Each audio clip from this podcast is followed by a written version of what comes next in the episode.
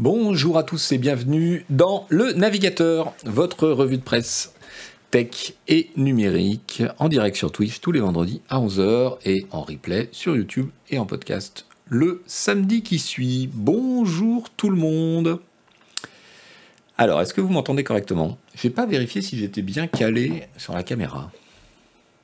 J'ai l'air bien calé sur la caméra, ça a l'air d'aller. Ouais, c'est bien, ça va. Ça va, bonjour, tonton Yo-Yo, Myrdine le Fou, Von Yaourt. Bimagic, bonjour. Fratus, bonjour. Sequoia, bonjour. Baby One, bonjour. Kezni. Owen Delrin, Arrivali. J'espère que tout le monde va bien. Bon, c'est une semaine calme hein, dans la tech. On voit qu'on est dans l'entre-deux tours hein, quand même. Salut Dark56, Fauvel. Salut Denis Denis. Denis Denis m'a donné un super article euh, dont on va parler euh, aujourd'hui. Argel, bonjour. Seigneur Coconuts, Deus45, Tonton Yo-Yo. Avec les bons euh, emojis. Non, on dit pas emoji sur Twitch, je sais plus comment on dit. The Mad Penguin, Crash Demi.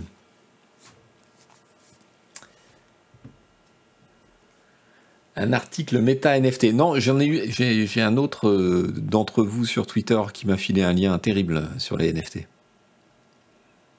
Emote, voilà. Tonton Yo-Yo me dit on dit emote sur euh, Twitch. Euh,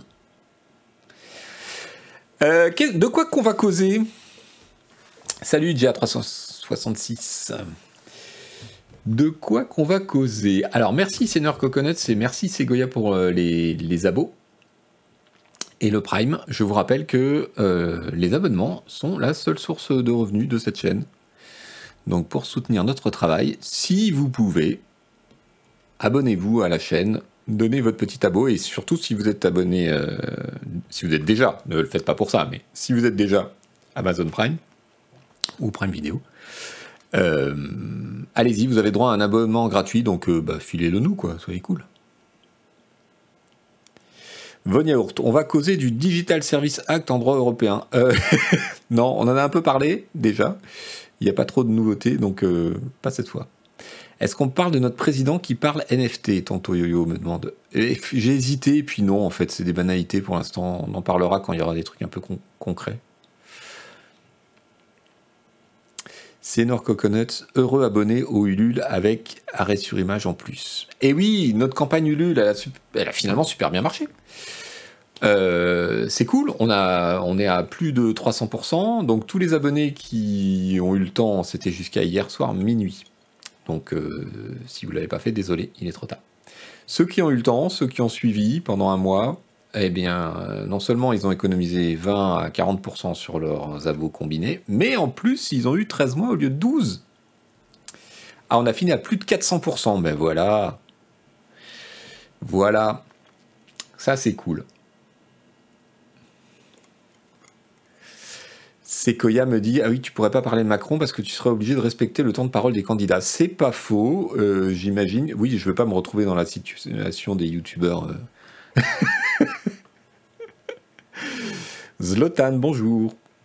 Polo Poulpe 7501, augmenter son pouvoir d'achat avec Canard PC.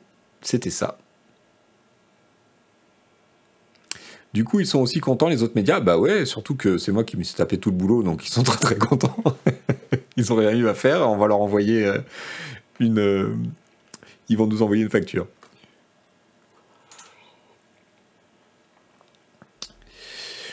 Il n'y a pas de règle sur Twitch, je ne sais pas. Mais à partir du moment où on fait les replays sur YouTube. Euh,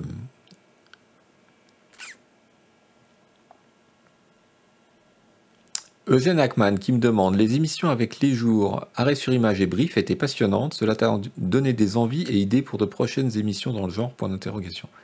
Alors, écoute, euh, euh, oui et non.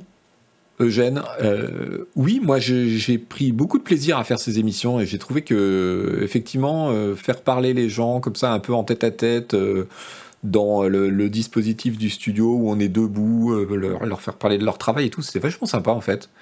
ça, ça a eu pas mal de succès, vous avez été assez nombreux à nous suivre.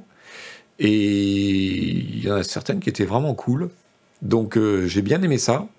Alors est-ce que ça m'a donné des envies et idées? Pas encore pour l'instant, mais c'est dans un coin de ma tête et ouais, ça pourrait. Jaël, les abos seront livrés quand? C'est indiqué sur la page de Lul, c'est pour mai. Euh, donc ce sera au cours du mois de mai.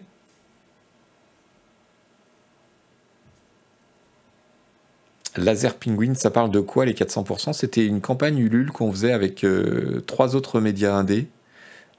Arrêt sur image, Les Jours et Brief Science. Euh, c'est des abos combinés entre les différents médias qui permettaient de faire des économies.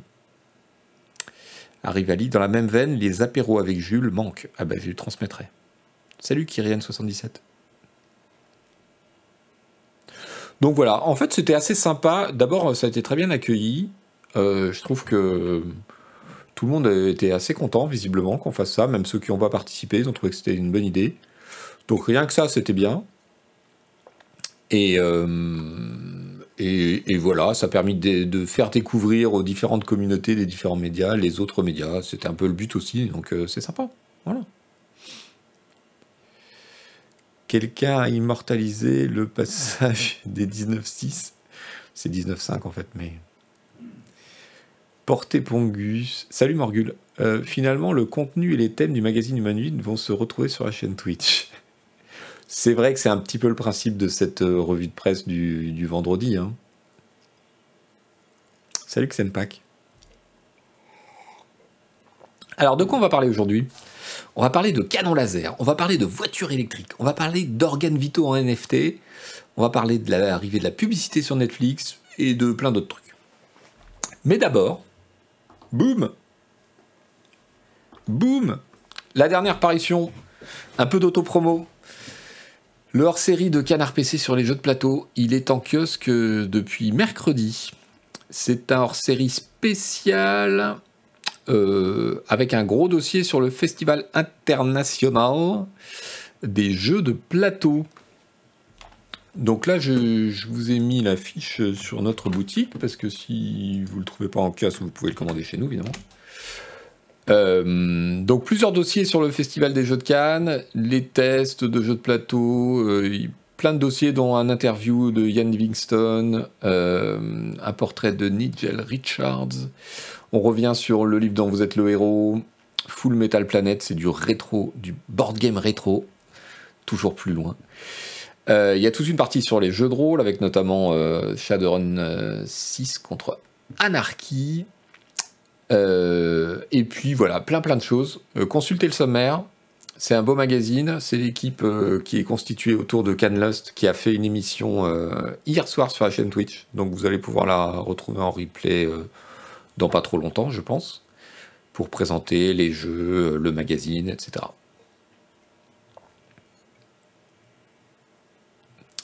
Tonton Yo-Yo qui me demande au-delà du Lulu, la possibilité de prendre des bouquets d'abos restera possible? Euh, A priori, non. C'était une opération, euh, c'était l'intérêt de cette opération. Salut Ryoben, bienvenue. Petite question, est-ce qu'il y a un abonnement pour les hors-séries jeux de plateau ou pas? Non, les hors-séries sont pas compris dans nos abonnements, sauf que euh, en fait, euh, quand tu as un abonnement, tu as accès aux versions numériques des magazines sous format PDF dans nos applis. Et les hors-séries y atterrissent. Alors, pas pendant leur durée de vente en kiosque. Donc, celui-ci, il faudra attendre deux mois avant, de l'avoir en version numérique. Salut Ratamoui, merci pour le coucou. Bimagic en format papier, non. C'est pas dans les abonnements, c'est que de la, vente kiosque. Alors, merci Pearl, Pearl Drain, Argel, Bûcheron pour euh, vos abos et réabos. Merci beaucoup. Très bien. Attaquons-nous. Shanab, je croyais qu'on n'avait pas du tout les hors-séries sur les abos numériques. Mais si, ils y sont. Il y en a plein qui y sont déjà d'ailleurs en archive. Simplement, euh, on attend qu'ils soient plus en vente euh, en kiosque pour les mettre, les nouveaux, voilà. Mais du coup, euh, tous les anciens numéros hors série jeux de plateau, par exemple, sont dans les applis. Donc vous y avez accès si vous avez un abonnement. Et si vous cherchez un jeu, ça fait déjà du taf. Puis il y a plein de dossiers à lire. Enfin non, il y, a de la lecture hein, du coup, si vous vous intéressez au jeu plateau. Parlons NFT parce que, parce que chaque semaine, il y a des, il y a comment dire, des surprises. Chaque semaine, on descend plus bas ou bien on monte plus haut dans le n'importe quoi, comme vous voulez. Alors, j'ai plein de questions. Vous m'interrompez, c'est pas sympa. Tu penses que c'est qui la majorité des abos Ulule Des lecteurs de Canard PC forment la majorité ou les abonnés viennent plus ou moins des quatre médias? Salut Bellegarde du Nord. Euh, alors, je ne sais pas encore, parce qu'on n'a pas encore toutes les infos. On va voir euh, à quel point les abonnements du Ulule correspondent à des gens qui ont déjà un compte chez nous ou pas. On saura cette info euh, la semaine prochaine, approximativement. Mais bon, comme c'est nous qui étions le moteur de la chose, que c'était sur notre page Ulule, je pense que ça va être majoritairement des gens de Canard PC qui découvrent les autres médias. Mais peut-être une proportion de gens des autres médias qui ont découvert Canard PC à l'occasion. C'était c'était un peu le pari. Le pari, c'était de, eh ben de, d'aider d'autres médias indépendants en copains et en, retour que voilà, il y ait une communauté un petit peu plus large qui se forme. Gomme Lul qui nous dit les news NFT métavers, ça me fait penser à certaines choses dans la vie. On fait ça en premier, comme ça on est débarrassé. c'est les corvées. Allez, parlons de Monsieur Cronenberg.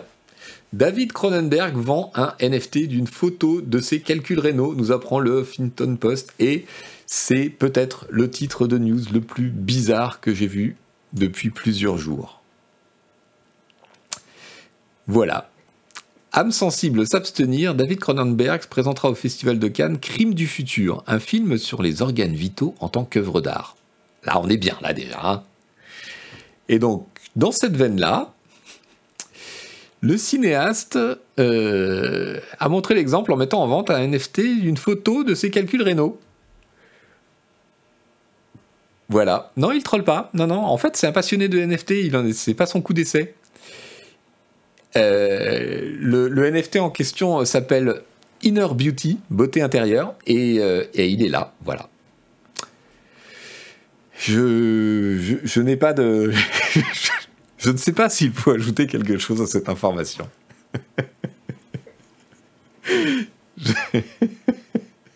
Bellegarde du Nord qui nous dit il a tout compris au marché des NFT. Effectivement, tant qu'aller dans n'importe quoi, autant y aller à fond.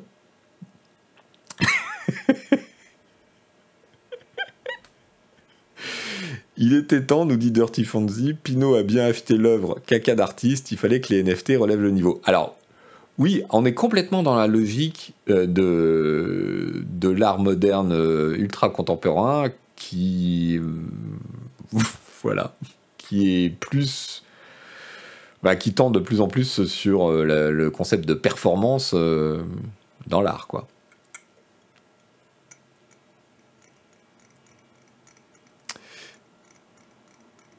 Il manque une échelle pour savoir la taille de ses calculs. Une petite mention not safe for work Non, bah non, parce que c'est des cailloux. Hein. Qu'est-ce que tu veux que je te dise? Il n'y a rien de choquant à cette image.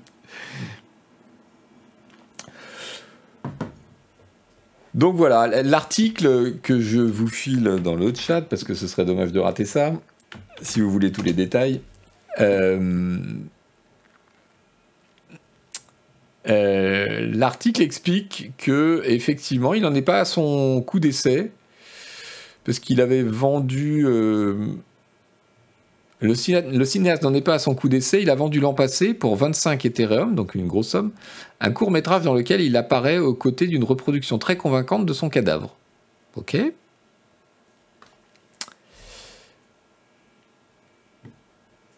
on apprend aussi que l'américain David Lynch avait lancé une série de tokens avec le groupe de rock Interpol en octobre dernier. Les ventes de NFT sont même devenues une source de financement pour les films indépendants. Cronenberg n'a pas indiqué si une version physique d'Inner Beauty accompagnerait le NFT. Mais normalement, c'est l'usage, indique un représentant de la plateforme Crypto Arts euh, qui, met en vente euh, la chose. Salut Dieu vomi Donc voilà, c'était notre news NFT du jour. Je ne pense pas qu'il faille euh, s'attarder euh, plus euh, là-dessus. dans le genre. Dans le genre, dans le genre. Télév 78. Gomme l'ulvé, ah bah c'est ce que j'allais dire, si ça peut aider à produire le prochain Cronenberg. Je suis pas sûr qu'il ait problème de production là. Il est, son film, il va il va atterrir au Festival de Cannes. Euh, moi, je suis pas du tout client de Cronenberg, mais euh, bon, chacun son, chacun son truc. Hein. Salut Snurf.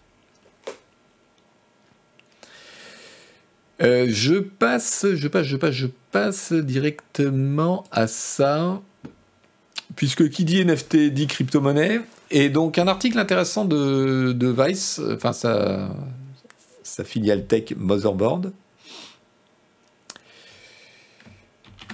qui a obtenu une liste de tarifs des influenceurs en crypto-monnaie.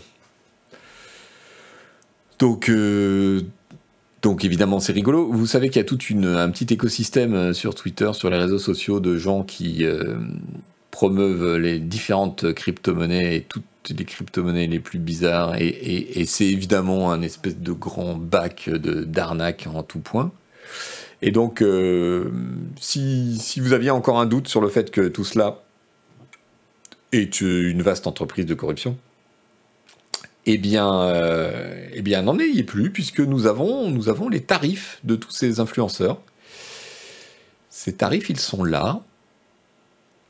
Je vous les montre.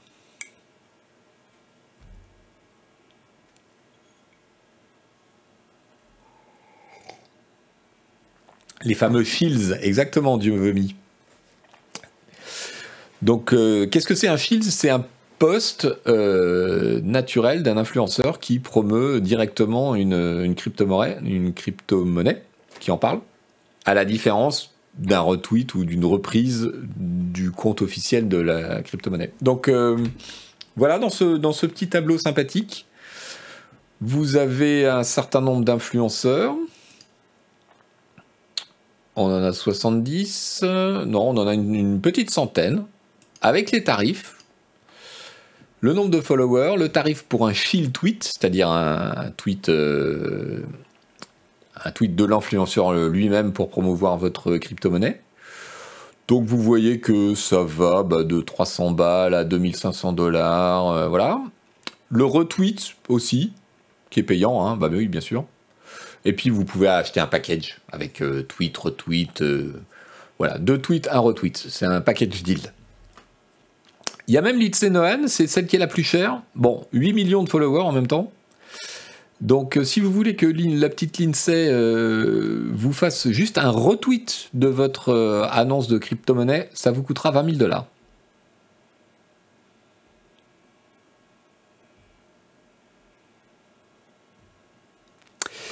donc ça, c'est les gens qui ont pas mal d'influenceurs. Alors si on descend la liste, on tombe à des tarifs qui sont plus à 200 dollars le tweet et, euh, et, 40 balles le retweet. Enfin, oui.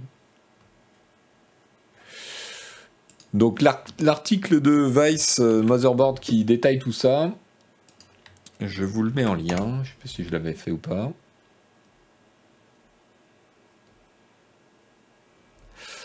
Euh, ils sont allés vérifier évidemment euh, les tarifs, ils ont été interroger les gens, donc euh, en gros, c'est legit quoi. Et donc tout ce, tout ce petit tout ce petit univers se fait payer pour pour lancer de la crypto. Alors ça c'est, j'ai envie de dire ça c'est presque les plus honnêtes parce que euh, ceux qui le sont moins, euh, ce qu'ils font, c'est que au lancement d'une nouvelle monnaie, ils demandent euh, qu'on leur en mette un peu de côté et ils la promeuvent à fond pour faire monter les tarifs et puis ils revendent derrière leur truc.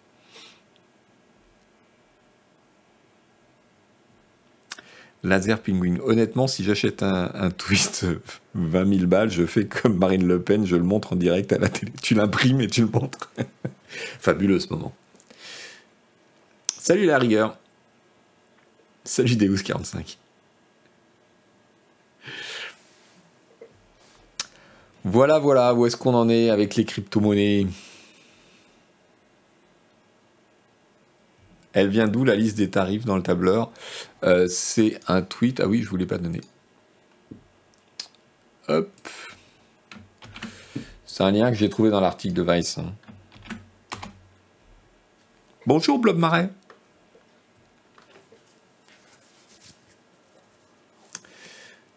Et oui, Myrdine le fou, évidemment, si tu imprimes ton NFT, il faut pas le froisser. Euh. Qu'est-ce qu'on a d'autre au royaume des arnaqueurs? Euh, On en a qui se sont fait pincer. La police démantèle Red Forums, le supermarché des données volées, nous dit 01.net. 01.net, je vous file l'article. Bonjour Eberla, ou Bonojure. Utilisé par plus de 500 000 hackers, ce site était l'un des principaux espaces d'échange de bases de données volées. Il était piloté par un jeune homme de 21 ans arrêté au Royaume-Uni.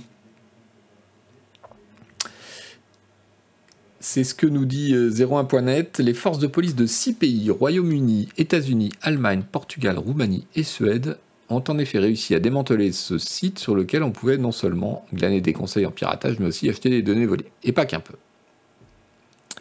Alors c'est surtout les États-Unis, effectivement, et il y a, euh, un truc qui m'a amusé euh, dans l'histoire qu'ils racontent, c'est que en fait ils ont pincé le mec à un passage de douane ou je sais pas, où ils ont trouvé des preuves sur lui qu'il était un, un administrateur du forum, et visiblement l'histoire n'est pas finie parce que euh, tout le monde suppose que le FBI a pris en réalité le contrôle euh, du forum euh, pendant plusieurs semaines sans rien dire avant la révélation de l'opération. Donc il se pourrait très bien qu'ils aient des données à, exploiter et qu'ensuite il y ait d'autres arrestations et opérations qui suivent.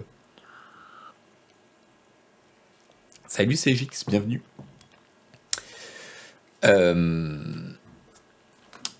Donc c'est ça, il y a eu une panne, euh, il, raconte dans cet article, euh, attendez que je vous retrouve ça. Alors voilà, qu'est-ce qu'il dit sur l'histoire du truc? Créé en 2015, cette affaire bien huilée a été pilotée par un Portugais de 21 ans, Diogo Santos Coelho, alias Omnipotent, qui en était l'administrateur en chef. Il a été arrêté au Royaume-Uni le 31 janvier, tout comme deux de ses, de ses acolytes.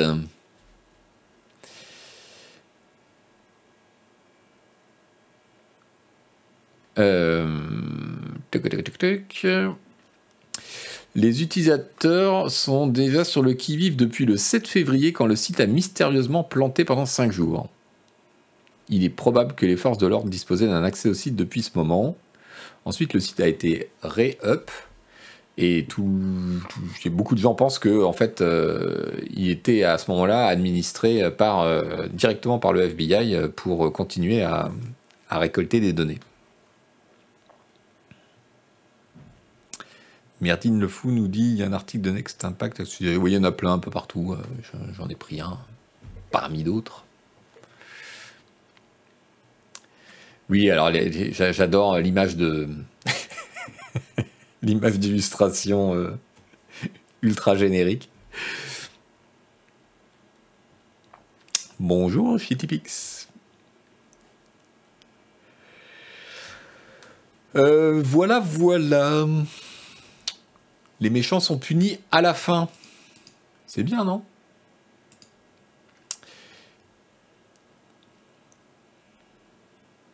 Les stock photos des hackers, c'est toujours un vrai délice. Oui, oui, c'est, ce sont des, mèmes à eux, à eux seuls. C'est clair. Euh, une, j'ai une très belle histoire que je voudrais vous partager, ou plutôt vous faire lire en réalité.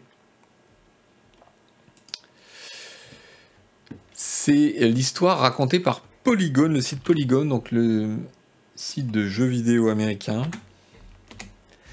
qui raconte l'histoire de la collaboration entre Bungie et euh, Paul McCartney pour la musique de Destiny, euh, l'histoire maudite de cette collaboration. Est-ce que, est-ce que vous la connaissez?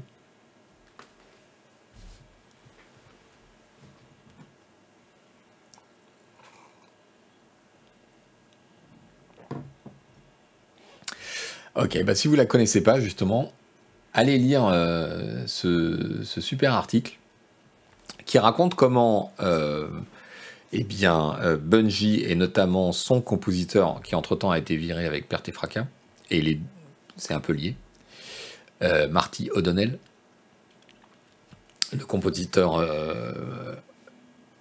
interne de Bungie, euh, comment ils ont euh, contacté Paul McCartney pour participer à la musique de Destiny à l'époque? Et euh, à quel point ils ont lancé cette idée un peu comme ça en se disant ça se fera jamais, mais, mais essayons quand même? Et puis finalement ça s'est fait. Donc l'article raconte la rencontre, le travail, etc. Et en fait, cette histoire a très mal tourné pour, euh, pour plein de raisons. Alors, pas mal tourné du point de vue des musiciens, puisque visiblement, ils sont super, euh, super bien entendus et que euh, Paul McCartney était vachement intéressé par le fait de bosser pour la première fois pour de la musique de jeux vidéo, qui est un truc très particulier, puisque vous savez, il faut que la musique soit dynamique, il faut qu'elle boucle. Donc voilà. Euh, donc il y a eu deux, sortes de collaborations. D'abord, il a fourni des thèmes, euh, des refrains, des, petits morceaux de musique à utiliser par O'Donnell dans la musique de Destiny, celle du jeu. Et puis ensuite, il a fourni un générique, euh, un peu à la façon de, du générique de, des films de James Bond, vous voyez Une musique spécifique, une espèce de comment dire, de tube, on dirait, il y a, 30 ans, euh, pour euh, caler sur le générique et qu'il soit emblématique euh, du truc. or, pour plein de raisons, tout cela a volé un peu en éclat. D'abord parce que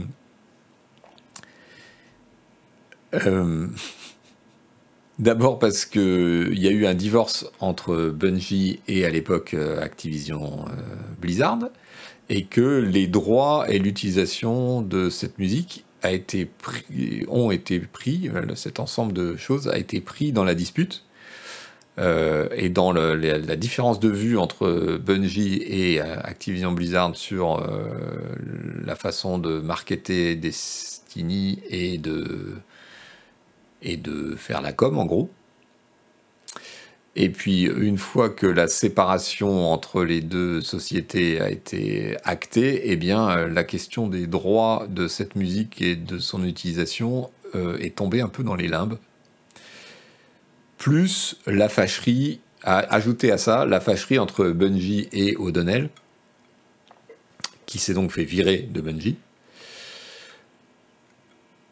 fait que euh, cette, il y a tout, euh, tout un pan de musique, tout un album qui s'appelle Music of the Spheres, qui est une, réinterprétation de, la musique des sphères, qui est un concept très très ancien, à laquelle a participé euh, Paul McCartney, qui est à peine sorti en fait. ils en ont sorti 2000 exemplaires dans une compine un peu bizarre qui a jamais été rééditée. Et donc toute cette musique et tout ce travail avec, avec Paul McCartney est dans les limbes. Tout ça pour finir à 10% de volume à Rivali. C'est exact.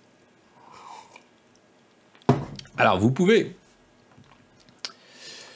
vous pouvez retrouver sur YouTube. Attendez, on va trouver McCartney.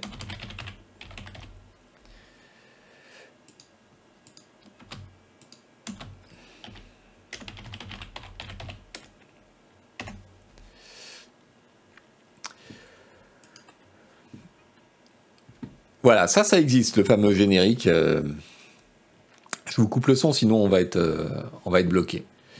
Donc le générique euh, écrit et chanté, une chanson par Mark Cartney et un clip absolument pitoyable. Excusez-moi de vous le dire, mais voilà. donc ça, ça existe, c'est trouvable.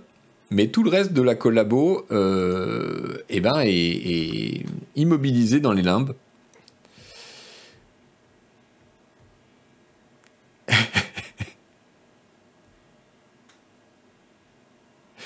Immobilisé dans les limbes, donc je disais, avec euh, en plus des accords, euh, enfin des tas de gens qui ont signé des accords de non, de non divulgation, qui les ont pris. Enfin, il y a tout un pataquès. L'article est très intéressant.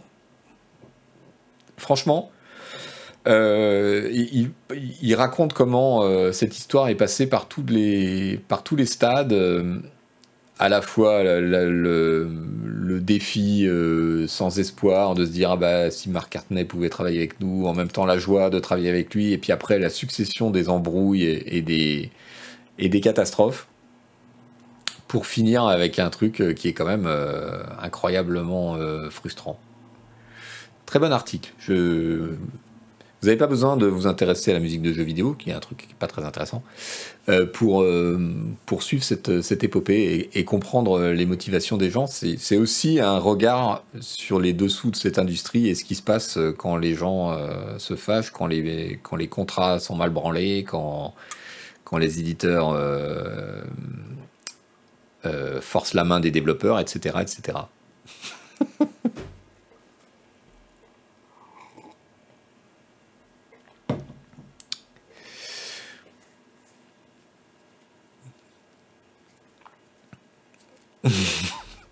n'êtes pas obligé de clipper cette phrase pour l'envoyer à Gotos non plus, hein, le pauvre.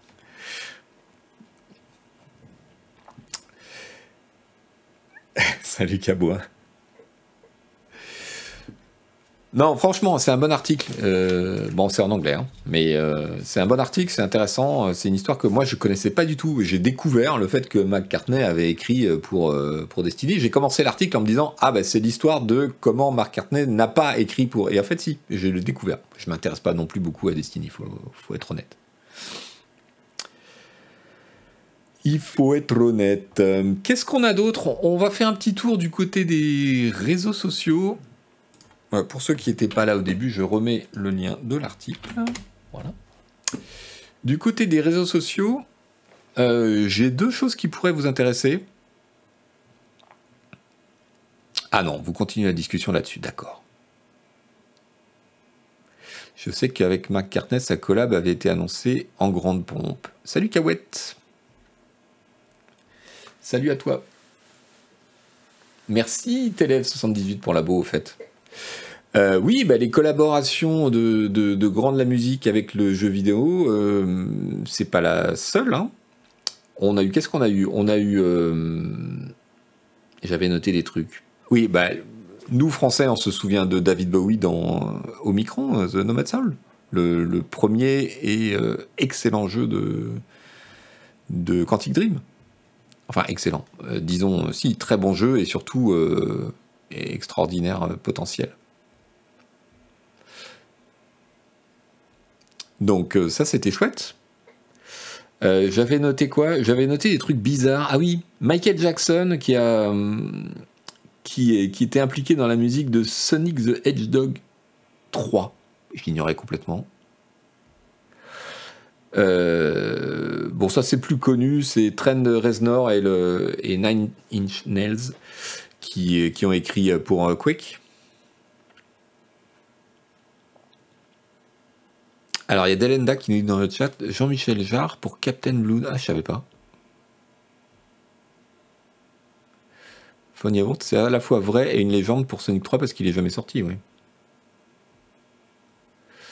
Montag McClellan, bonjour à toi. C'était surtout la DA, l'ambiance, le world building sur Omicron. Oui, c'était un ensemble, le jeu n'était pas parfait, il avait des défauts, etc. Mais c'était quand même un, super univers et, un truc très, à la fois très ambitieux et très réussi sur plein de points. Moi, je, je, j'en garde très très bon souvenir d'Omicron. Amon Tobin pour Splitter Cell, ouais, c'est quand même pas le même niveau de notoriété que Paul McCartney ou David Bowie, on est d'accord, hein, ce Force Low.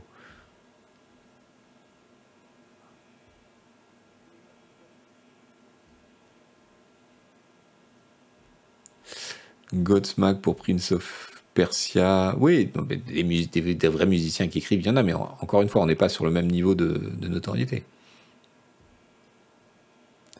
Ah, il y a Bonnie qui me précise que si Sonic 3 était sorti, mais c'était pile au moment du scandale pour Jackson, donc il n'est pas au crédit, il y a des passages qui font un peu penser à du Michael Jackson. D'accord, ah, je n'avais pas du tout suivi cette histoire, moi j'ai découvert. Salut, joli vélo. Étienne Daou pour Eden. Alors, la précision pour Captain Blood, c'est Philippe Ulrich qui a pu utiliser un sample de Jean-Michel Jarre sur l'intro du jeu L'Arche du Captain Blood. Ok. Le bassiste de The Police a bossé sur un jeu Spyro. Alors, ça y est, vous êtes, vous êtes lancé sur le.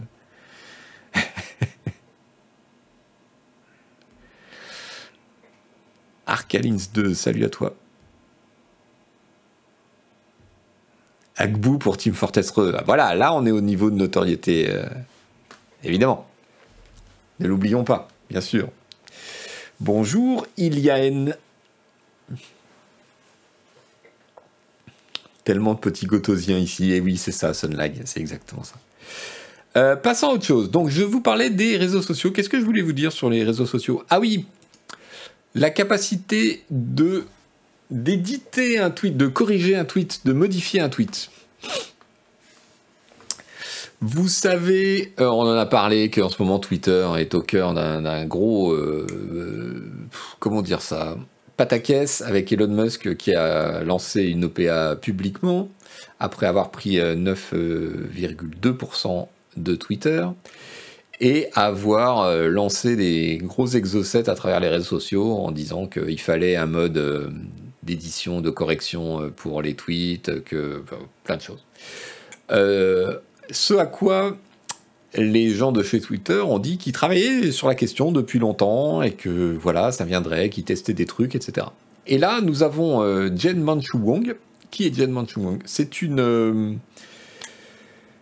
c'est une blogueuse tech qui est assez bien informée, qui a révélé plusieurs trucs et qui nous dit euh, que, qui nous dit une chose intéressante.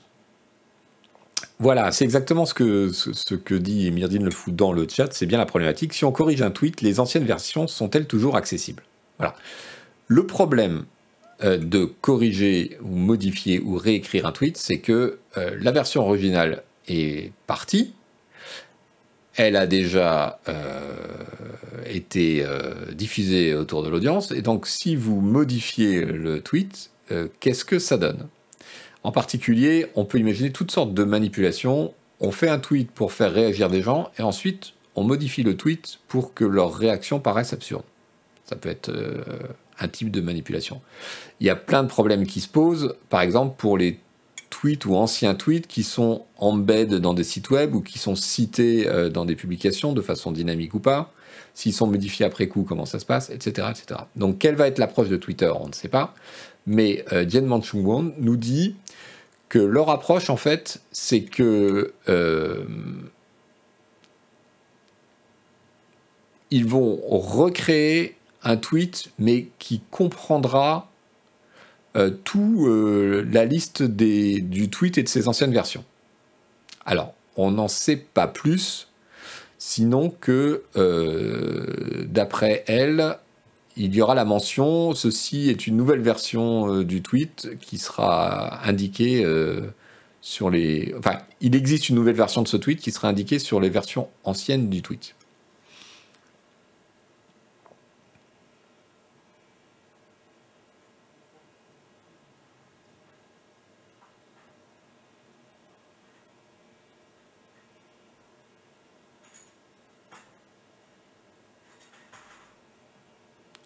Ce tweet a été modifié, un truc comme ça, ouais.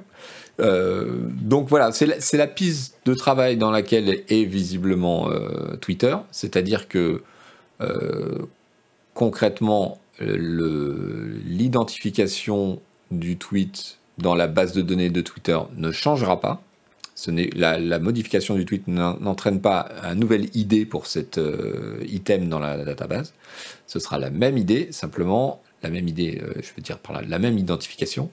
Simplement, euh, le tweet du coup contiendra en quelque sorte toutes ces versions précédentes. On n'en sait pas plus sur la façon dont ça va se traduire à l'écran, qu'est-ce qui sera lisible ou pas, est-ce que ce sera suffisamment clair ou pas, tout ça est encore... Euh, mais en tout cas, il y a eu beaucoup d'interrogations techniques sur la façon dont il fallait faire pour que ce soit valable, et il semble que ce soit cette direction qu'ils ont pris. Euh, ça, laisse euh, intactes euh, toutes les interrogations et les inquiétudes qu'on peut avoir sur la façon dont seront présentés les retweets, les retweets avec commentaires. Est-ce qu'on verra du premier coup le tweet qui a été, par exemple, si je prends un tweet que je le retweet avec un commentaire et que ce tweet a été modifié entre temps, un lecteur qui voit mon commentaire sur le tweet, est-ce qu'il voit du premier coup le tweet tel que je l'ai commenté avec une mention, ce tweet a été modifié depuis. Auquel cas, ça veut dire que s'il veut, euh, euh, ça lui fait deux lectures en fait à faire. S'il veut réagir à mon retweet en ayant le bon texte, potentiellement. Enfin bref, c'est complexe.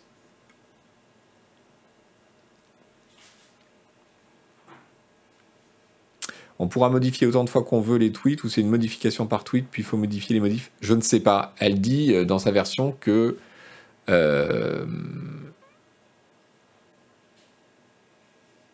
along the of the old tweets prior of that qu'il y aurait plus, il y a potentiellement plusieurs versions du tweet possible. Donc il y aurait plusieurs modifications possibles.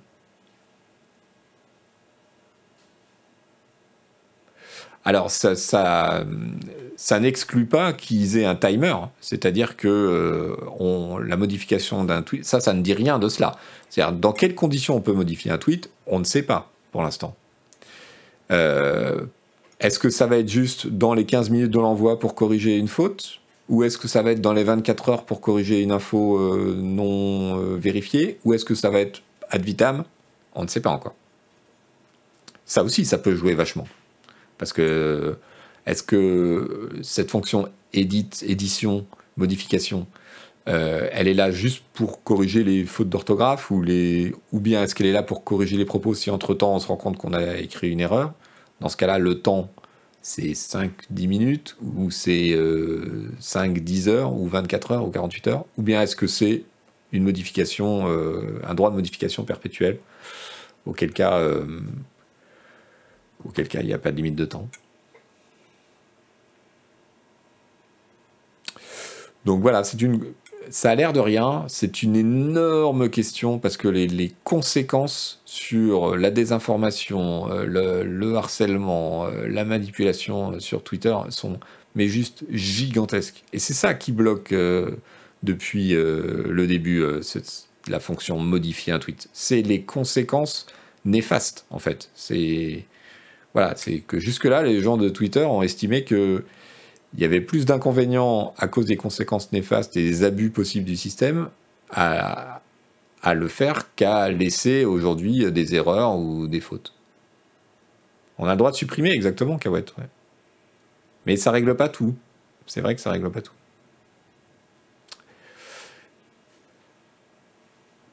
Voilà, euh, moi je ne sais pas si vous avez une religion sur la question.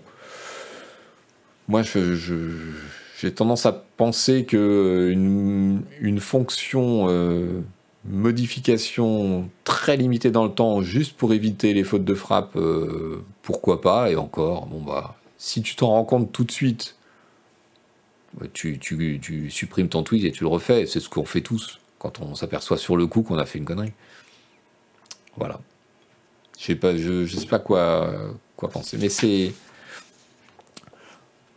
en fait, je pense que ce qu'il faut retenir euh, aussi de cette histoire, et, pourquoi il faut s'intéresser euh, à ce genre d'infos qui est un petit peu technique, mais c'est pour bien se rendre compte que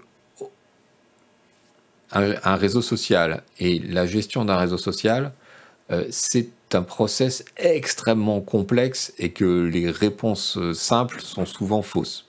les gens qui sont là-dedans, euh, sont pas forcément mal intentionnés. C'est, ils, ont à gérer des conséquences et des fonctions extrêmement complexes que de l'extérieur, il faut faire l'effort de comprendre. Et c'est ce que j'aimerais vous faire passer.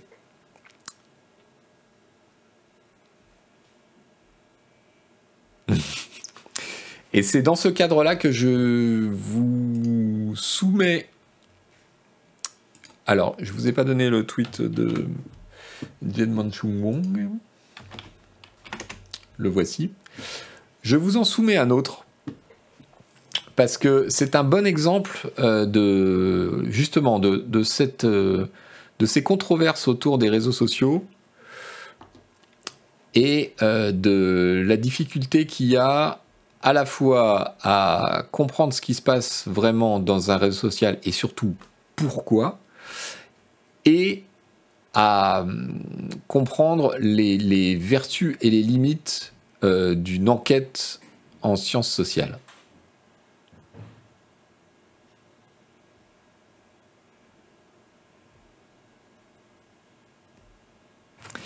Donc là, qu'est-ce que nous dit euh, ce tweet? C'est que Twitter a conduit euh, un espèce d'audit, une grande enquête sur, ses utilisateurs, avec euh, une enquête aléatoire sur 58 millions d'utilisateurs, pour essayer d'estimer le biais politique de son propre algorithme. Donc le tweet nous dit euh, que les résultats de l'enquête, c'est que dans 6 pays sur 7, la droite, la, composante politique de la droite mainstream euh, bénéficiait d'une plus grande amplification par euh, l'algorithme que la composante politique de la gauche mainstream. Voilà.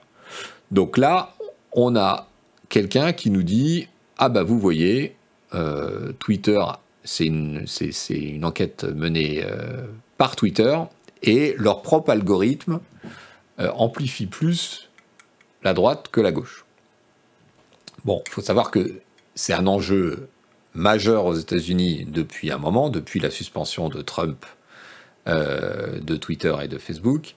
Les gens se, déchirent là-bas toute une, partie, euh, pas toute une partie d'ailleurs, euh, les conservateurs considèrent que les réseaux sociaux, à savoir Facebook et Twitter, sont tenus par des gauchistes qui bloquent euh, la liberté de s'exprimer de la droite. Tandis qu'à gauche, on dit non, non, pas du tout. En réalité, s'ils sont obligés de bloquer des gens comme Trump et d'autres, c'est bien parce que leurs propres algorithmes font exploser le discours ultra-droitier, etc.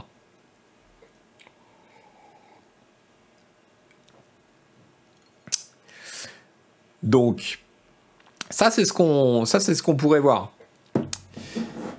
Et en Europe, il y a beaucoup de controverses, comme vous êtes apparemment vous-même partagé sur le chat, pour savoir si les réseaux sociaux amplifient plutôt les, les contenus de gauche ou les contenus de droite. Bon, or, pourquoi je vous cite ce truc-là? C'est parce que dans ce fil de discussion, il se passe un truc intéressant, c'est que, et c'est la merveille de Twitter, c'est aussi pour ces moments-là que ce réseau est unique, je trouve. Euh, donc à ce tweet réagit en fait un petit peu en dessous. Ah mais merde, je peux pas. Ah non, tu te fous de ma gueule là.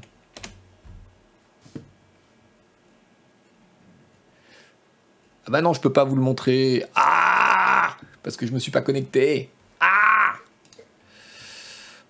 Alors. Attendez, on va essayer de résoudre ça.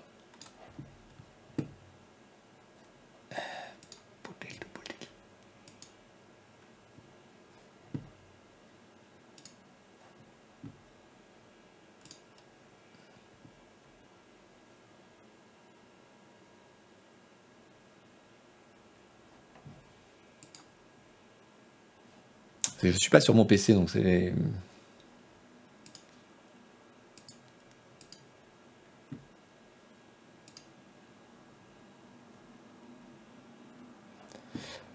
Ok, alors maintenant il faut que je récupère. Il faut que je récupère ça. Attendez, excusez-moi pour la petite manœuvre.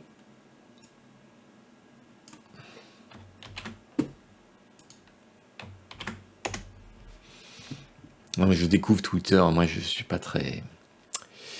Donc, ok. Non, c'était pas celui-là. On va y arriver. Patience.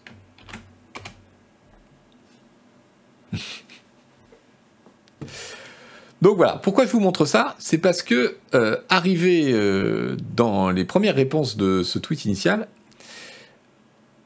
euh, arrive une certaine Rouman Choudori qui est en fait une des auteurs de l'étude. Et qui dit en gros Merci pour la mention, pour clarifier.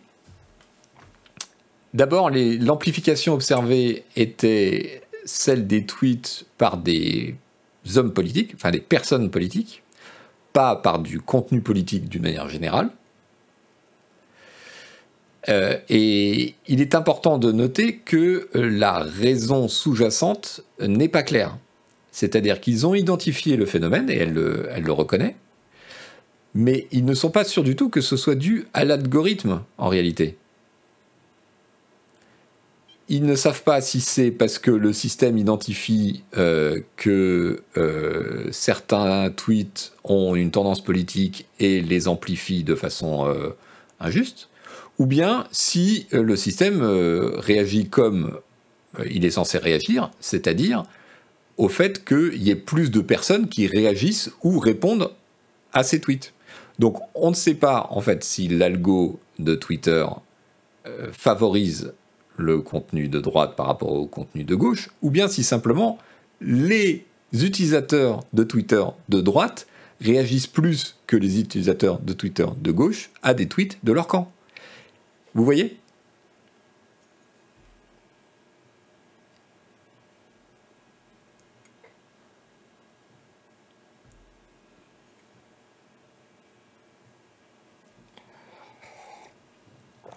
Donc j'ai pas d'avis sur la question et le, truc n'est pas n'est pas comment dire euh, établi. Euh, il y, a toutes sortes de, possibilités. Ce que je voulais vous montrer à cette occasion, c'est que ce sont des sujets très complexes. À la fois le fonctionnement de la, plateforme est un sujet complexe et euh, les études, les enquêtes et les études en sciences sociales sont des sujets complexes, soumis à beaucoup, beaucoup de limites dans euh, ce qu'on peut en tirer. Il ne faut pas aller trop vite dans les conclusions. Voilà.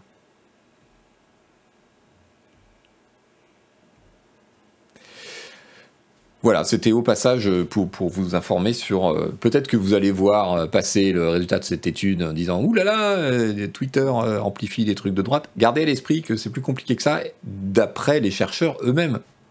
Parce que voilà, là on avait typiquement quelqu'un qui tweetait le résultat d'une enquête sans euh, euh, l'expression des limites et des conclusions euh, des chercheurs eux-mêmes sur les limites du résultat qu'ils observaient et l'absence de conclusion sur le côté conséquence ou pas de la chose.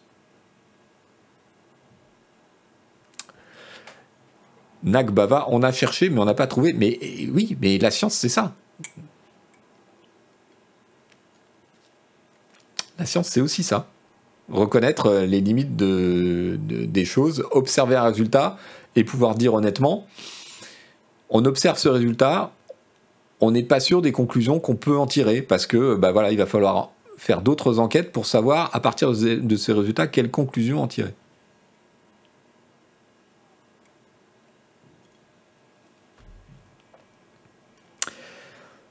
Voili voiloute.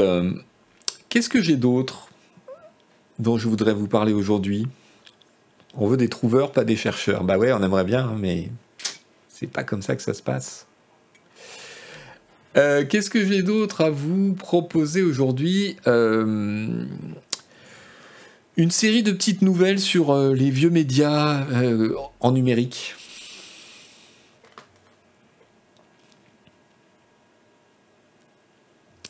Polo Poulpe 75 qui nous dit Hello, je travaille pour un réseau impliquant des chercheurs en sciences sociales, humaines et sociales. Il rappelle la nécessité de ne pas se limiter au titre des articles, regarder les éventuels biais méthodologiques, etc. Une association n'est pas une preuve. Eh bien oui, oui, bien sûr.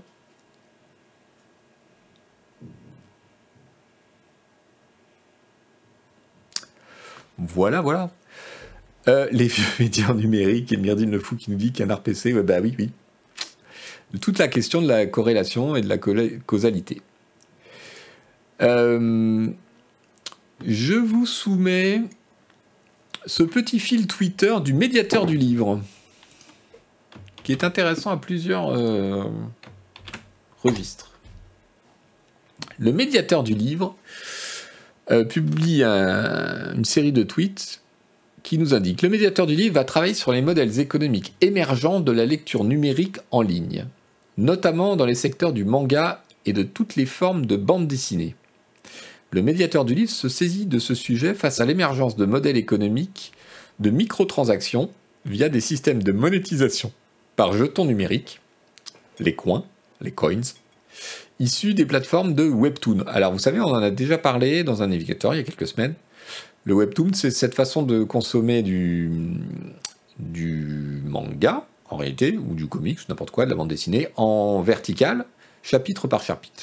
Chaque chapitre étant, euh, alors suivant les plateformes, soit payant, soit les premiers sont gratuits, puis il faut attendre une semaine, etc. On, essaie de vous faire payer euh, chapitre par chapitre. Si ces modèles sont appliqués à des livres numériques, nous dit le médiateur du livre, soumis au régime de prix unique, il faudra voir s'ils sont compatibles avec la loi et quelle interprétation doit être donnée à celle-ci. Le médiateur du livre fera le point avec les acteurs sur le développement de ces offres et sur les contenus sur lesquels elles portent. Le but, objectiver la question posée au cadre juridique du prix unique du livre numérique alors que le marché et les habitudes de lecture évoluent. Plus de détails, blablabla. Qu'est-ce que ça veut dire? C'est pas du manga à proprement parler, me corrige Asran sur le chat, c'est un format à part le webtoon. Oui, d'accord.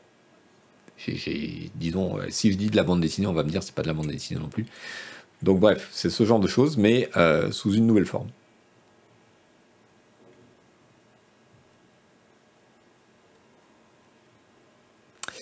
Euh, qu'est-ce que vous me dites là?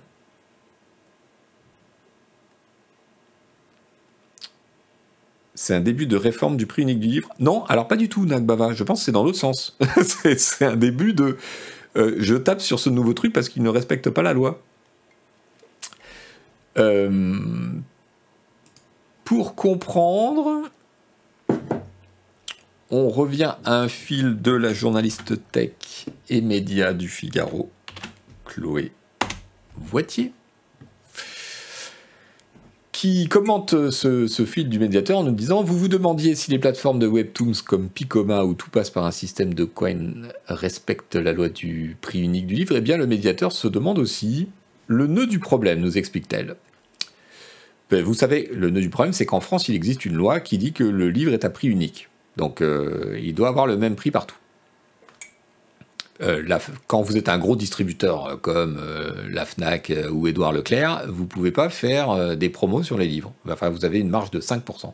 Les livres sont en vente au même prix qu'ils soient dans un hypermarché ou dans votre librairie, librairie de quartier. C'est la loi Lang, elle date des années 80, et elle a permis de sauver les librairies en France.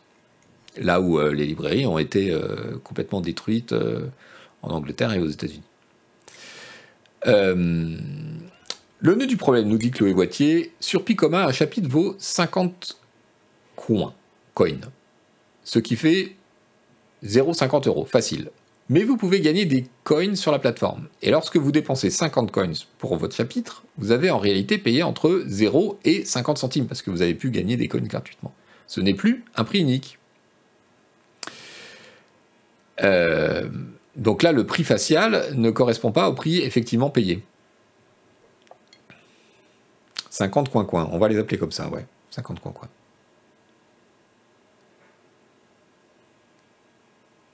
Blob Marais me corrige, sauver les librairies, c'est relatif, disons qu'elles n'ont pas toutes disparu. Je, t'accorde ce point, Blob Marais.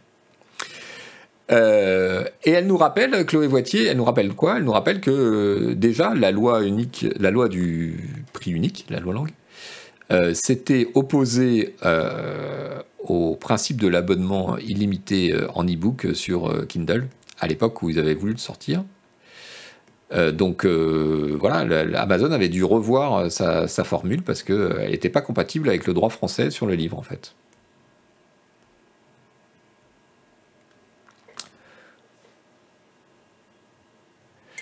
Qu'est-ce que ça nous dit? Ça, nous pose un, problème intéressant, c'est-à-dire que on ne sait pas comment cette affaire euh, va, tourner. On voit que le médiateur du livre s'empare du problème, et c'est son rôle. Euh, il va certainement euh, finalement trouver une solution. Il va certainement essayer de trouver une solution avec les acteurs pour que l'esprit de la loi soit respecté, ou en tout cas le mieux possible. Ou si les acteurs sont pas d'accord, il va y avoir un conflit. mais donc on est dans le cas où il y a une loi établie de l'ancien monde, celui du livre physique, euh, qui s'oppose ou crée des difficultés pour un nouvel usage euh, qui est celui de la lecture euh, numérique du webtoon. sans prendre parti pour l'un ou pour l'autre, on, est dans ce cas-là. On, se dit, est-ce que voilà, est-ce que on est en train de comment d'empêcher une pratique qui est nouvelle et qui est d'avenir au nom d'une pratique qui est ancienne? Ou bien est-ce qu'au contraire on est en train de protéger euh, l'acquis contre une pratique qui est un peu prédatrice?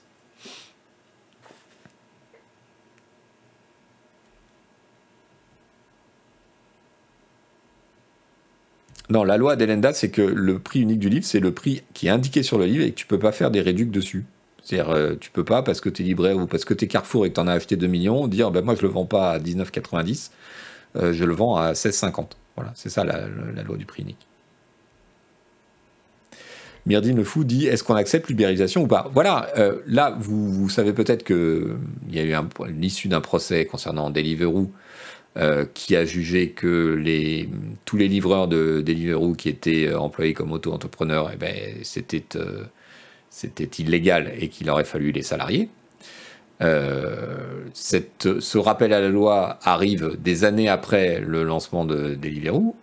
Peut-être qu'il aurait fallu, il aurait été plus économique. Ou Uber, c'est exactement le même principe. Peut-être que euh, arrivent ces trucs-là qui détruisent tout un écosystème, pour finalement plusieurs années après être condamné par la justice, est-ce qu'il ne valait pas mieux que dès le départ, on dise attention, carton rouge, là il y a un problème euh, je ne sais pas, je n'ai pas la réponse à ce problème. Mais euh, en tout cas, je, sais que le prix unique du livre, euh, qui paraît un truc extrêmement rigide, ça a quand même été très positif pour, pour le réseau de distribution, même si ça pose énormément de problèmes encore pour ce qui est du livre numérique, parce que parce qu'on estime en France qu'un livre numérique qui est une copie d'un livre papier est soumis également au prix unique. La seule différence, c'est le taux de TVA.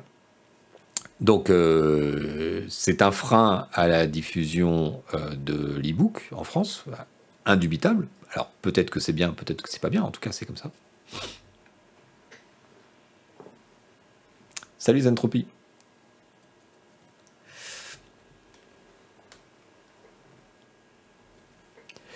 En tout cas, voilà, à suivre euh, cette histoire. On, la suivra dans le navigateur pour voir ce que ça donne. Euh, est-ce que c'est un, dernier euh, acte de bravoure du vieux monde contre le nouveau? Ou bien est-ce que c'est au contraire le nouveau monde qui s'est affranchi un peu rapidement de la loi, tout simplement? Myrdine de fou. Si on n'achète pas la plateforme, mais que celle-ci paye l'éditeur le même prix, c'est un problème ou pas? Oui, c'est un problème. La, loi dit bien le prix facial.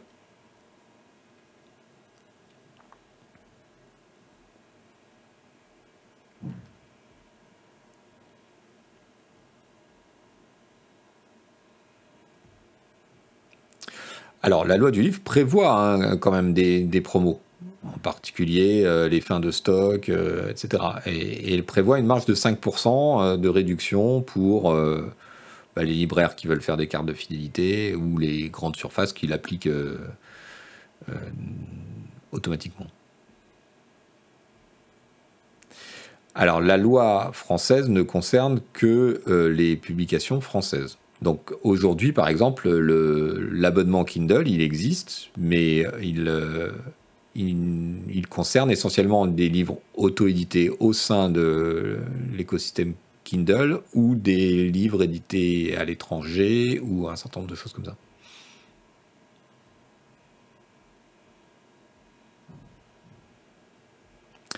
Dans ce cas, il faut juste limiter le montant de coins gratuits par chapitre et c'est tout. Oui, je pense que c'est là-dessus que va se jouer toute la négociation. C'est effectivement faire en sorte que le fait de pouvoir avoir des coins gratuits soit limité et compatible avec la petite différence de prix qu'on peut estimer normale entre une version physique du livre et sa version webtoon, version physique quand elle existe.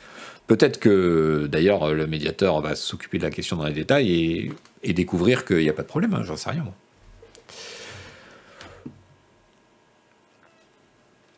Alors, figurez-vous que après le, succès du dernier film Sonic, nous ne sommes pas au bout des adaptations de jeux vidéo en film, puisque d'après la newsletter euh, de Protocol Entertainment, elles vont se multiplier. On en avait déjà parlé.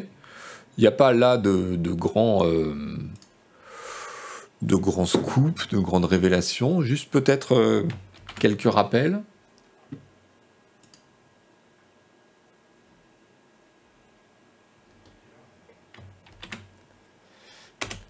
Alors, une question de Débric Rose. Et bienvenue, c'est ta première fois. Est-ce que tu te considères comme un Uber des médias vu que tu travailles pour Twitch sans qu'il paye Alors, Twitch nous paye puisque nous sommes rémunérés sur euh, les abonnements que vous prenez euh, pour la chaîne. Mais euh, pas vraiment, puisque moi, enfin, ce n'est pas moi qui travaille, c'est Press Nonstop, qui, la société, qui utilise la plateforme Twitch pour toucher des nouveaux clients. C'est pas tout à fait le même concept.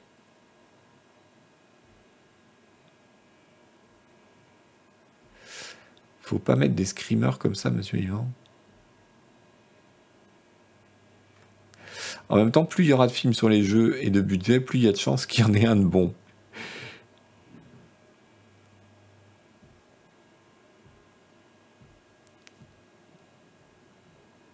Des c'est nous qui payons, pas Twitch. Euh, c'est vous qui payez, Twitch garde une commission et nous reverse l'argent. En l'occurrence, c'est 30%. C'est-à-dire que sur euh, vos abos, Twitch nous reverse 70% de la somme. Euh, c'est un peu le même principe, tu sais, que, que, comment, que la distribution de, de, nos journaux physiques. C'est-à-dire qu'on la met dans le réseau, le réseau encaisse l'argent quand vous achetez en kiosque et nous reverse la somme moins leur commission. Donc que nous dit, que nous dit Protocole? Euh, Protocole nous dit que tous les gens sont très contents, que hum, cette suite de Sonic a, a enregistré un record, Meilleur opening week-end, donc euh, meilleur week-end d'ouverture pour une adaptation de jeu vidéo, 71 euh, millions de chiffre d'affaires en, salle.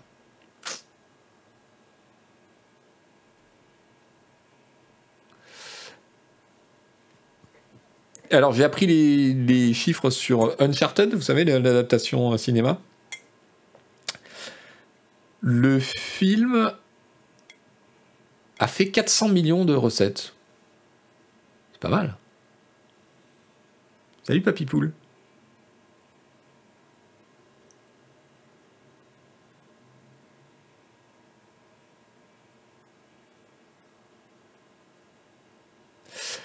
Euh, non, en fait, je, je, vous, je, vous, signale ça pour euh, la liste des, des jeux qui sont en cours d'adaptation. Il y a Sony, effectivement, qui a l'intention de, mettre ses licences euh, à succès euh, en film. The Last of Us avec HBO, God of War avec Amazon, Ghost of Tsushima, pardon. Euh, également, Netflix est sur Resident Evil, Tomb Raider, Bioshock et Assassin's Creed. Paramount euh, a fait une saison avec Halo qui n'est pas encore sorti, je crois, et on a déjà signé une deuxième. Amazon travaille sur Mass Effect euh, et sur Fallout. Non, il y en a plein. Hein. Euh, c'est pas que les grosses franchises, puisqu'il y a une compagnie de production qui s'appelle Digi2 Entertainment qui travaille sur une adaptation de Disco Elysium, de Life is Strange et de It Takes Two. Et d'ailleurs, d'ailleurs, d'ailleurs, Et d'ailleurs, It Takes Two fait l'objet d'un article spécifique de Variety, le, magazine pro euh, de Hollywood. Je vous le mets là.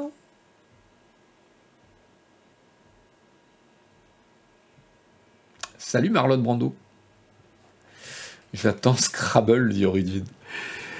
Euh, donc Seven Bucks Production avec DG2 Entertainment comme producteur pour un film It Takes Two et tenez-vous bien, on aurait Dwayne Johnson, Danny Garcia et Iram Garcia comme producteurs. Selon certaines sources, Dwayne Johnson pourrait jouer dans le film.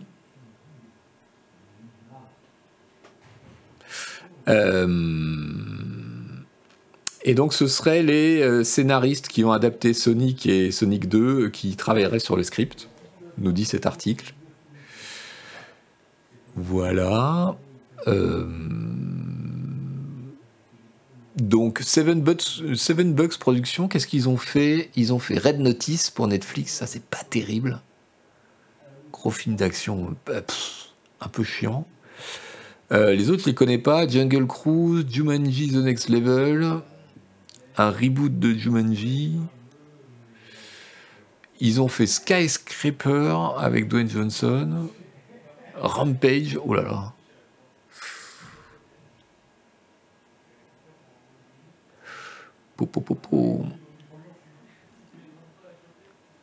Ils ont fait, ils sont derrière la production de la série animée Tomb Raider pour Netflix. Et donc, oui, c'est ça. Alors, euh, il travaille aussi à l'adaptation de Disco Elysium, apparemment, et un film euh, sur Sleeping Dogs. Ça, je ne savais pas.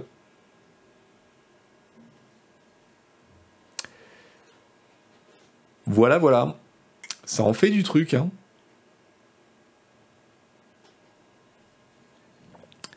Spoofle. Moi, moi, je dois être. Ne, ne, mais dès qu'il y a un Dwayne, je trouve le film sympa. Mais écoute, je suis un peu comme toi, je suis pas très client et euh, voilà. Mais euh, Dwayne Johnson, honnêtement, je le trouve pas mal et le mec dégage un truc assez sympathique. Souvent, c'est un peu des merdes, mais pas que. Planète Long John nous dit les Jumanji Reboot sont très bien. Ok. Peut-être qu'il faudra que je mette mes enfants là-dessus.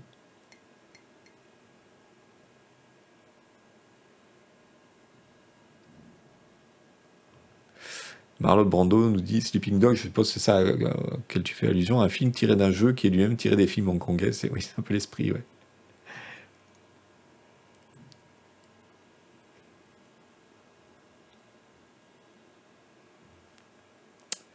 Chino est un fan de Dwayne Johnson depuis sa carrière dans le catch. Ouais, j'ai découvert ça après.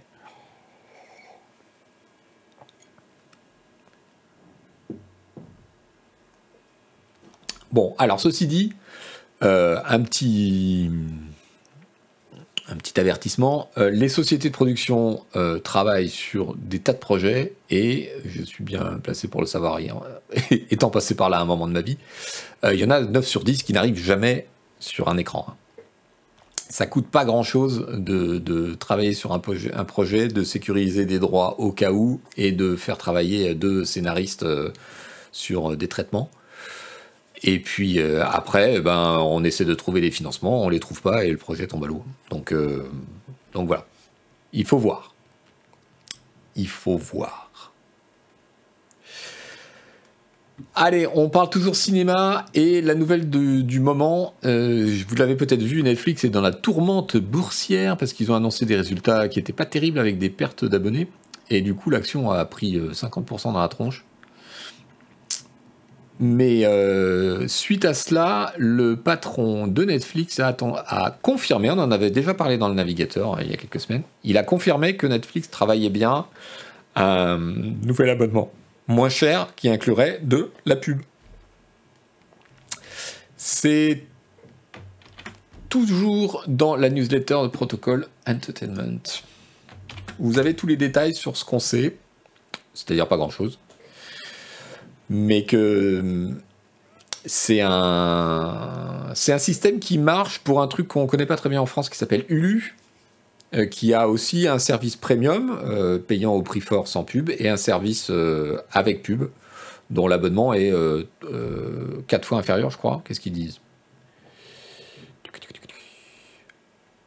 Non, un tiers inférieur. Donc voilà, de toute façon, dans tous les cas, tout ça va mettre plusieurs années à se mettre en place. Mais on a l'impression qu'avec le temps, Netflix en particulier, je sais pas si ça vous fait ça, mais comment dire, ça se transforme. ce côté au robinet à merde avec de temps en temps quelques trucs bien financés par la pub, ça me fait quand même vachement penser à la télé de papy. Vous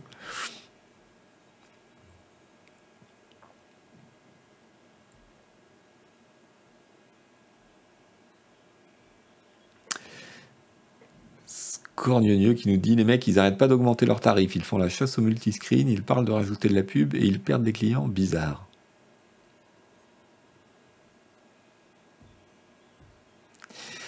Alors la situation, ouais, Netflix ils se font bananer en bourse, mais c'est assez curieux parce que ils ont, quand on y réfléchit, ils ont pas perdu, ils ont perdu 200 000 clients euh, sur le dernier trimestre. Mais sachant qu'ils ont euh, coupé 700 000 comptes en, en Russie depuis un mois, ça fait pas tant de pertes que ça.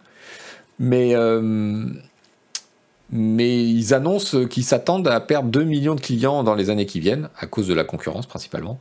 Donc c'est ça qui fait réagir beaucoup en bourse, je crois.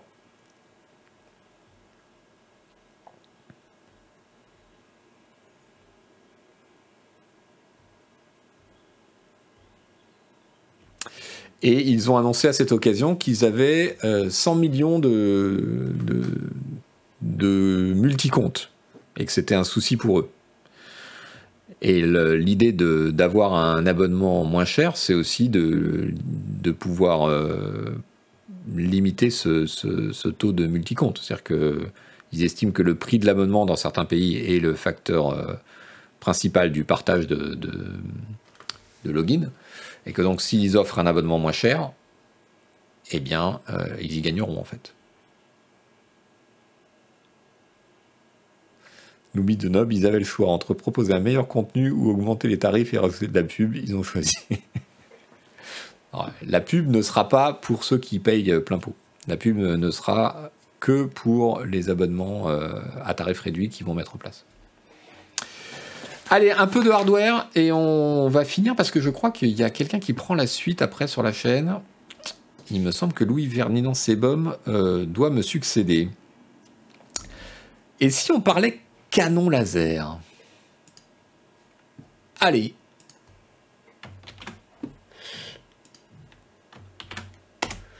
Une petite news euh, hardware tech euh, militaire. Donc cet article de The Warzone nous apprend que Israël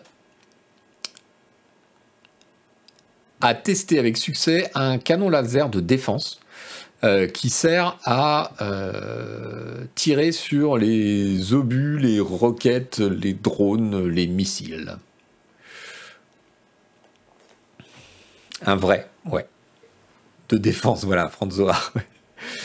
Donc c'est un système anti-missile en, en réalité qui, euh, qui utilise un laser.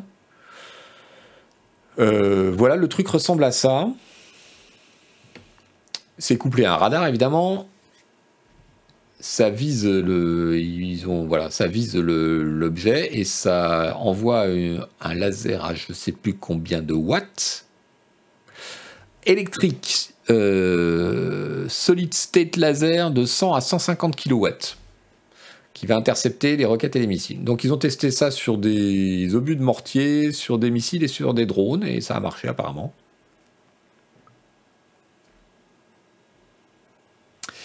Euh, dans les mêmes temps, 15 jours avant, l'US Navy, donc la, marine américaine, avait testé euh, la même chose. Ça prend la suite d'un certain nombre de tests euh, qu'ils avaient déjà fait à bord d'un avion, si je ne m'abuse. Oui, c'est ça, regardez cette image. Ils avaient testé ce, ce missile embarqué à bord d'un avion pour détruire des drones, en fait.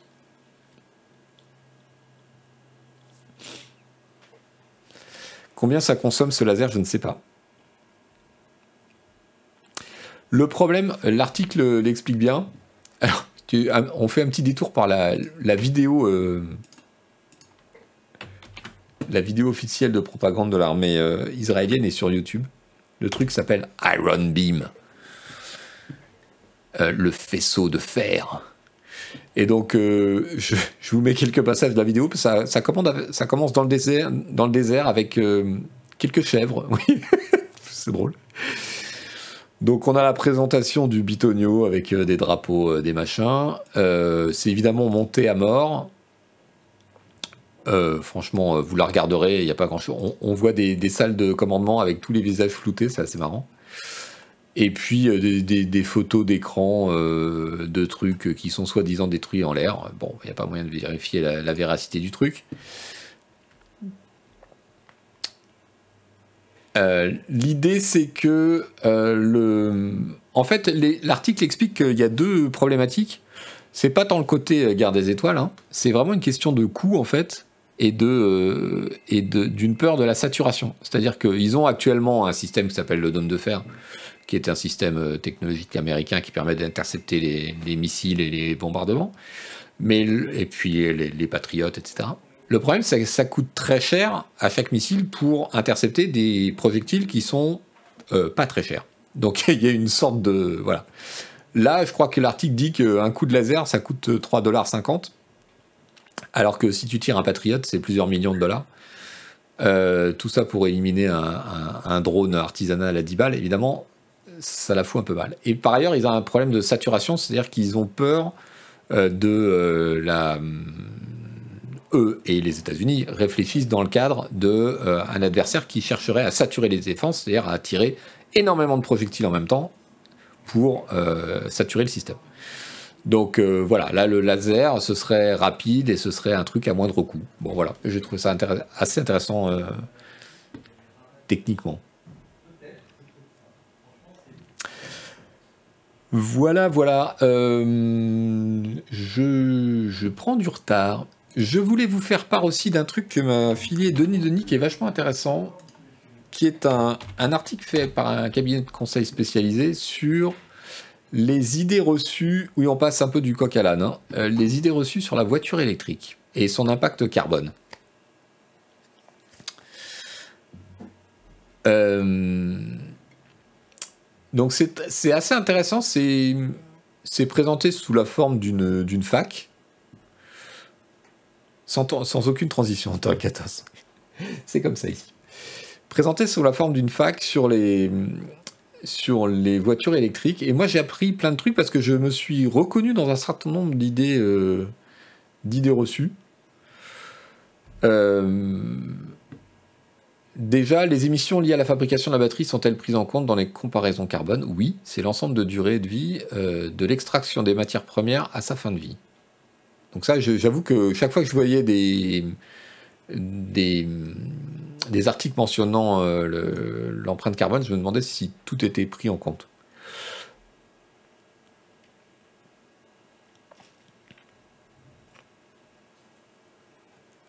Deus 45, je crois que Dandu veut te présenter la note de frais pour l'achat du laser pour le prochain canard PCR. Ah oui, pour les tests.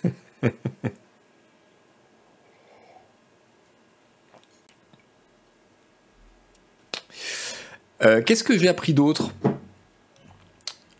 Alors, il y a un petit schéma qui est assez rigolo qui montre euh, en fonction du kilométrage euh, l'impact, la comparaison d'impact des voitures. Donc la durée de vie du véhicule, la durée de vie totale, on l'estime à 200 000 km avant que la voiture soit revendue pour un autre utilisateur.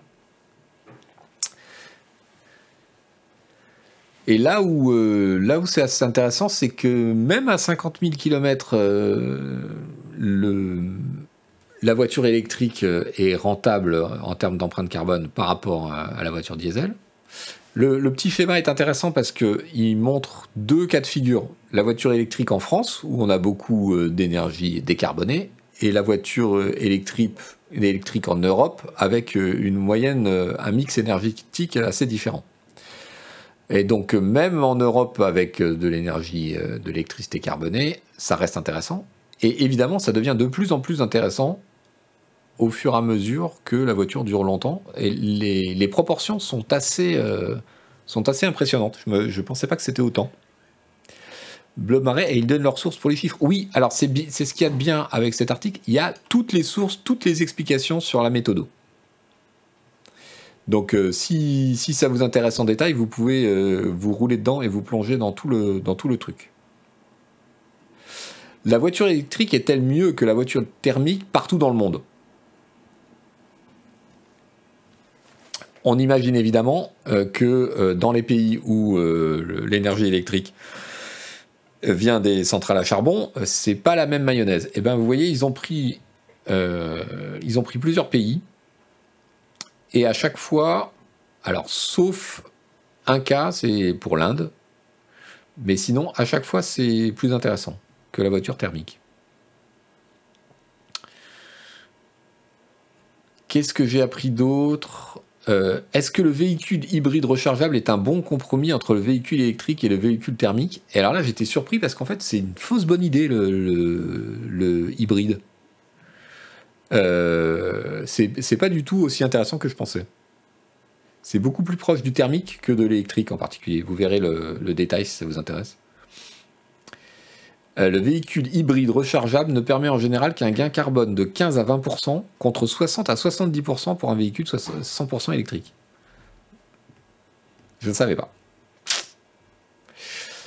Est-ce que les autres trucs que je ne savais pas, est-ce que euh, les batteries utilisent beaucoup de terres rares? Et moi, je croyais que oui, mais en fait, non. Euh, contrairement à ce que leur nom indique, les terres rares ne sont pas si rares sur Terre en quantité. Il s'agit de métaux en fait aussi abondants que le nickel et le cuivre, mais beaucoup plus dispersés dans la croûte terrestre, d'où leur nom. Aujourd'hui, il n'y a pas de terres rares dans la majorité des batteries. Cependant, il y a quand même un enjeu de matière première car les batteries utilisent des métaux à forte criticité je ne connaissais pas ce terme, je l'ai appris, c'est-à-dire dont l'approvisionnement est un enjeu particulièrement important, notamment cobalt et lithium. Donc il y a un problème avec euh, les matières premières, mais ce n'est pas forcément les terres rares, pour les batteries en tout cas. Donc ça c'était intéressant. Est-ce que les batteries sont recyclables? Alors, euh, il y a une réponse en deux temps. Oui, elles sont recyclables à 80-90%, mais non, actuellement elles ne sont pas bien recyclées.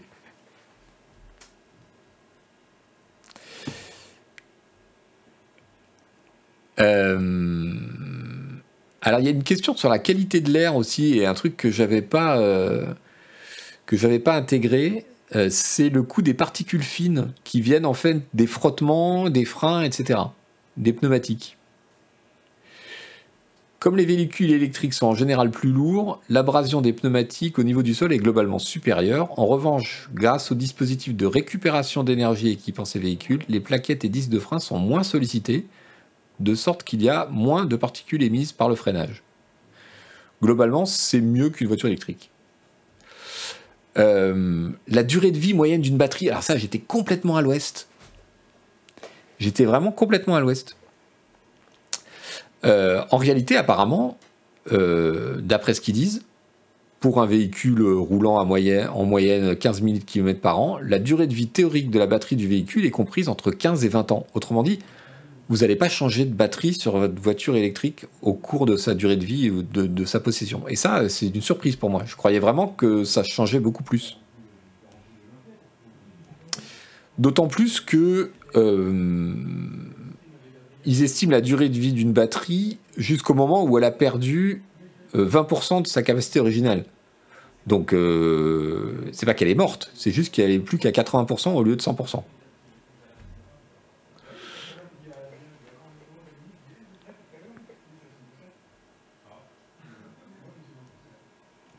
Donc voilà, il y a beaucoup, beaucoup de choses à apprendre euh, dans, ce, dans cet article qui est vraiment excellent. Je vous le recommande. Merci Papy Poule pour labo. Qu'est-ce que j'ai d'autre à vous dire? Ben c'est un peu tout en fait. Ah non, ouais, une petite anecdote. Une petite anecdote sur Instéon, alors c'est les, merveilleux principes de la nouvelle économie ultralibérale à l'américaine. Donc euh, Insteon, c'est euh, une boîte qui faisait de, la smart home, vous savez, euh, des applis et tout un système logistique et, software pour vos ampoules connectées, vos trucs connectés, etc. c'est Ars, Technica qui raconte l'anecdote.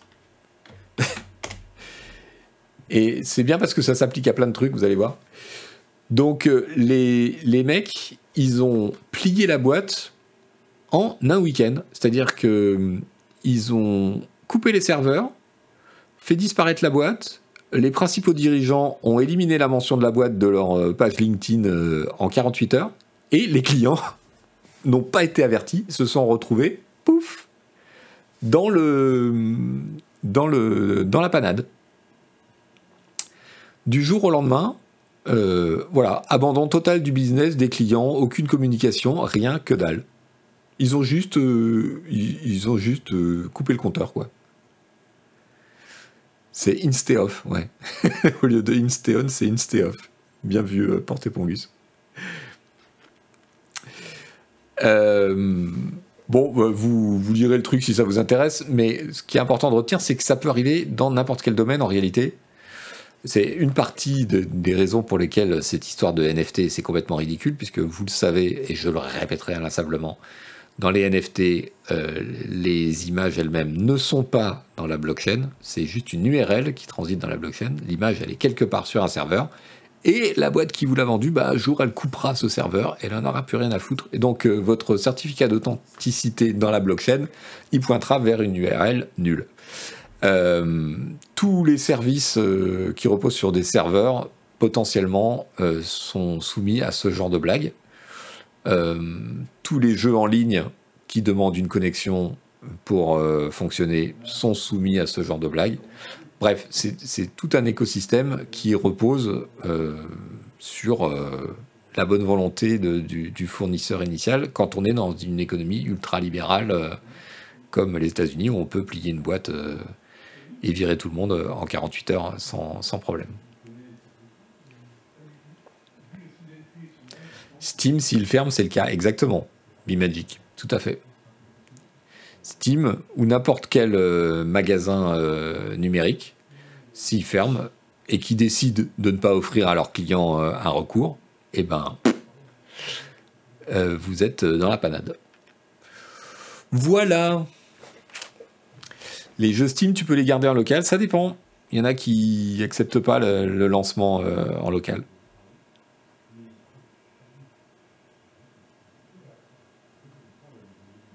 Ça dépend des jeux.